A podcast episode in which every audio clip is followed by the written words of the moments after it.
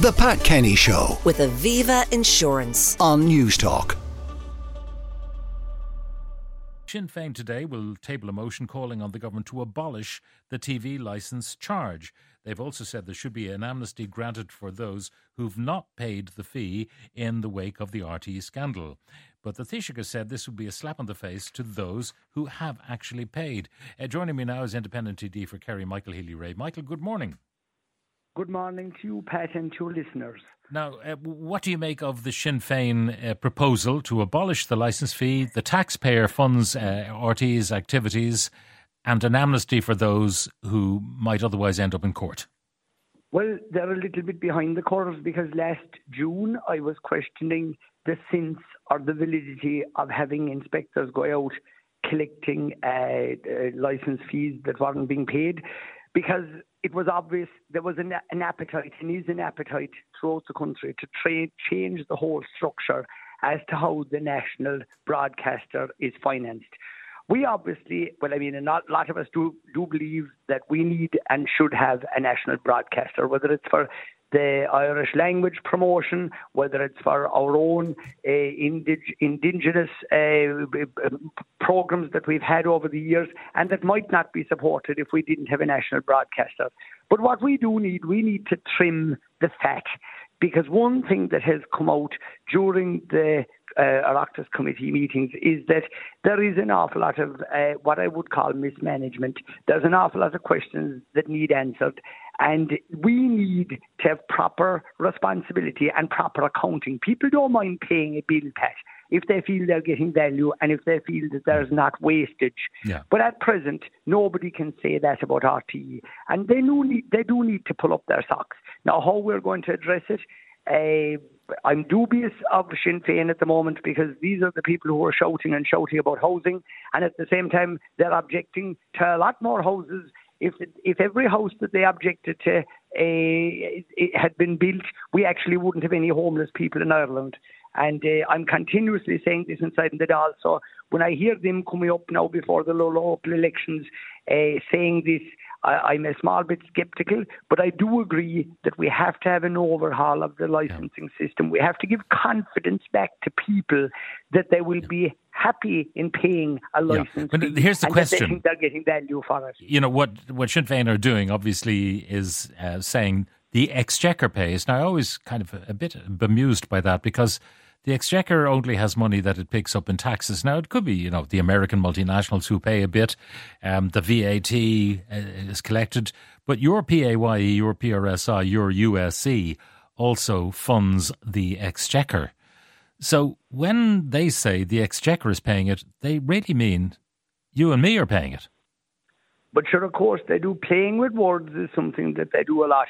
And uh, believing in the fairies is something they believe in a lot because they think that everybody can have everything without actually paying for it if it's a populist political thing to come out and say. At the end of the day, we need people to work. We need people to pay taxes because if we're going to take care of vulnerable, sick, or older people, well, we have to have people working. But not everybody can have the luxury of not working. People have to rise out, they have to earn their week's pay, and they have to pay tax. That's the real world. It mightn't be Sinn Féin's world, but it is the world of, of a lot of other people. And uh, talking about the exchequer paying for it, it's only another way of making the taxpayer pay for it. But we have to come about this in a proper way and not in a, a reactionary or knee jerk way, which I feel uh, they seem to firmly have their eye on an election at the moment, and maybe that's why that they're not thinking through an awful lot of what they're saying. Yeah. Um, one uh, government source is quoted in today's Irish Daily Mail as saying that Sinn Féin, in proposing this, uh, the amnesty and the free uh, access to TV, etc., is acting in panic mode, given a recent fall in the polls. Do you, do you uh, think that is the case?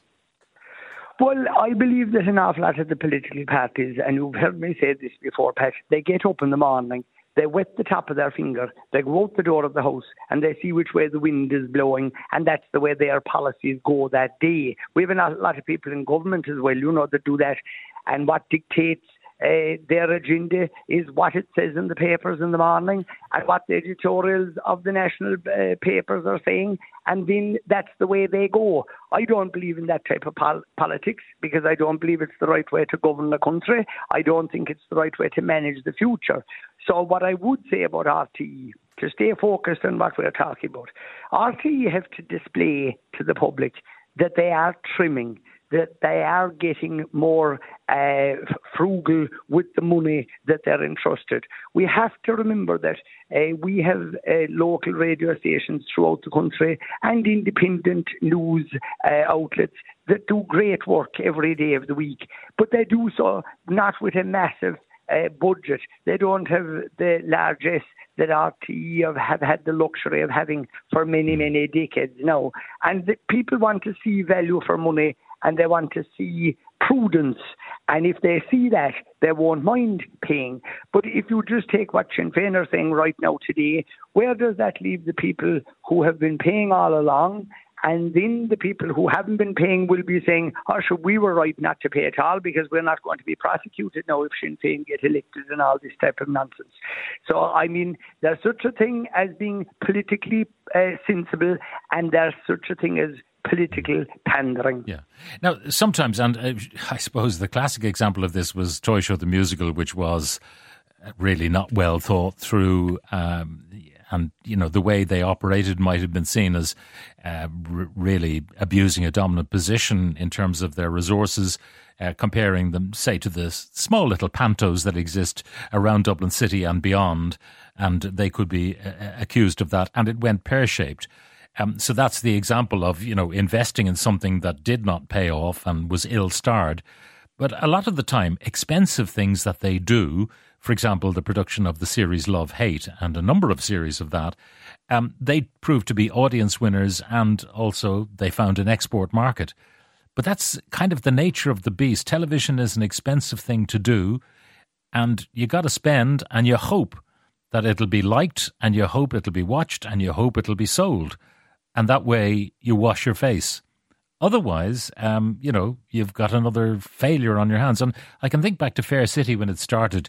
It looked to me like a disaster, but decades later, it's still going and it's still very popular and much watched. So it, it's a difficult business. But it is, but the one thing that we have to say about RTE, because you have to be fair about everything in life, Pat, RTE has done one thing for the Irish nation. Yes, we know about all the mistakes, we know about all the wrong things, but we must remember too, haven't they given us brilliant memories? They've given us great broadcasters over the years, whether it's on uh, the television or whether it's on the radio. They've given us great programs over the years, great documentaries. They've documented uh, Irish life uh, as it evolved through the, the, the decades. And uh, I mean, you, you, always remember the iconic late late shows uh, going back to the late Gay Byrne's time and people like yourself and others who who gave us great memories and we have to be appreciative of that type of thing as well. So it's not all bad or it's not all a disaster. Yes, you're right. It's like any business. Uh, things go up, things go down. We do right things, we do wrong things. We do things that are brilliant and we make mistakes. Sure, I suppose that's the, the whole uh, issue of life that we're not all perfect. Mm. But what I would like to see RTE do now is though pull up their socks and say, right, we want to be the national broadcaster for the next 50 or the next 100 years. And the only way they can do that is by being prudent with the people's money, and the politicians have to be prudent about how they collect that money. By the way, um, you know, given uh, that we fund public libraries even for people who never use a library, and we light streets that you'll never walk down, and we provide public parks to people who'll never visit those public parks, uh, do you believe that we should, uh, generally speaking, uh, fund the broadcasting that people claim they never watch? For example, people say, I never watch RTE. Uh, so even when Storm Emma comes, they don't watch the news even when the All Ireland final and their county might be in a semi final, they don't watch the sport. Uh, Ireland playing England in the rugby, they never watch. Um, the election coverage, they never watch. Um, big news events, they never watch. Do you actually believe, except for maybe the newly arrived uh, people who are not familiar with RTE, do you believe that Irish people when they say they never watch RTE are telling the truth?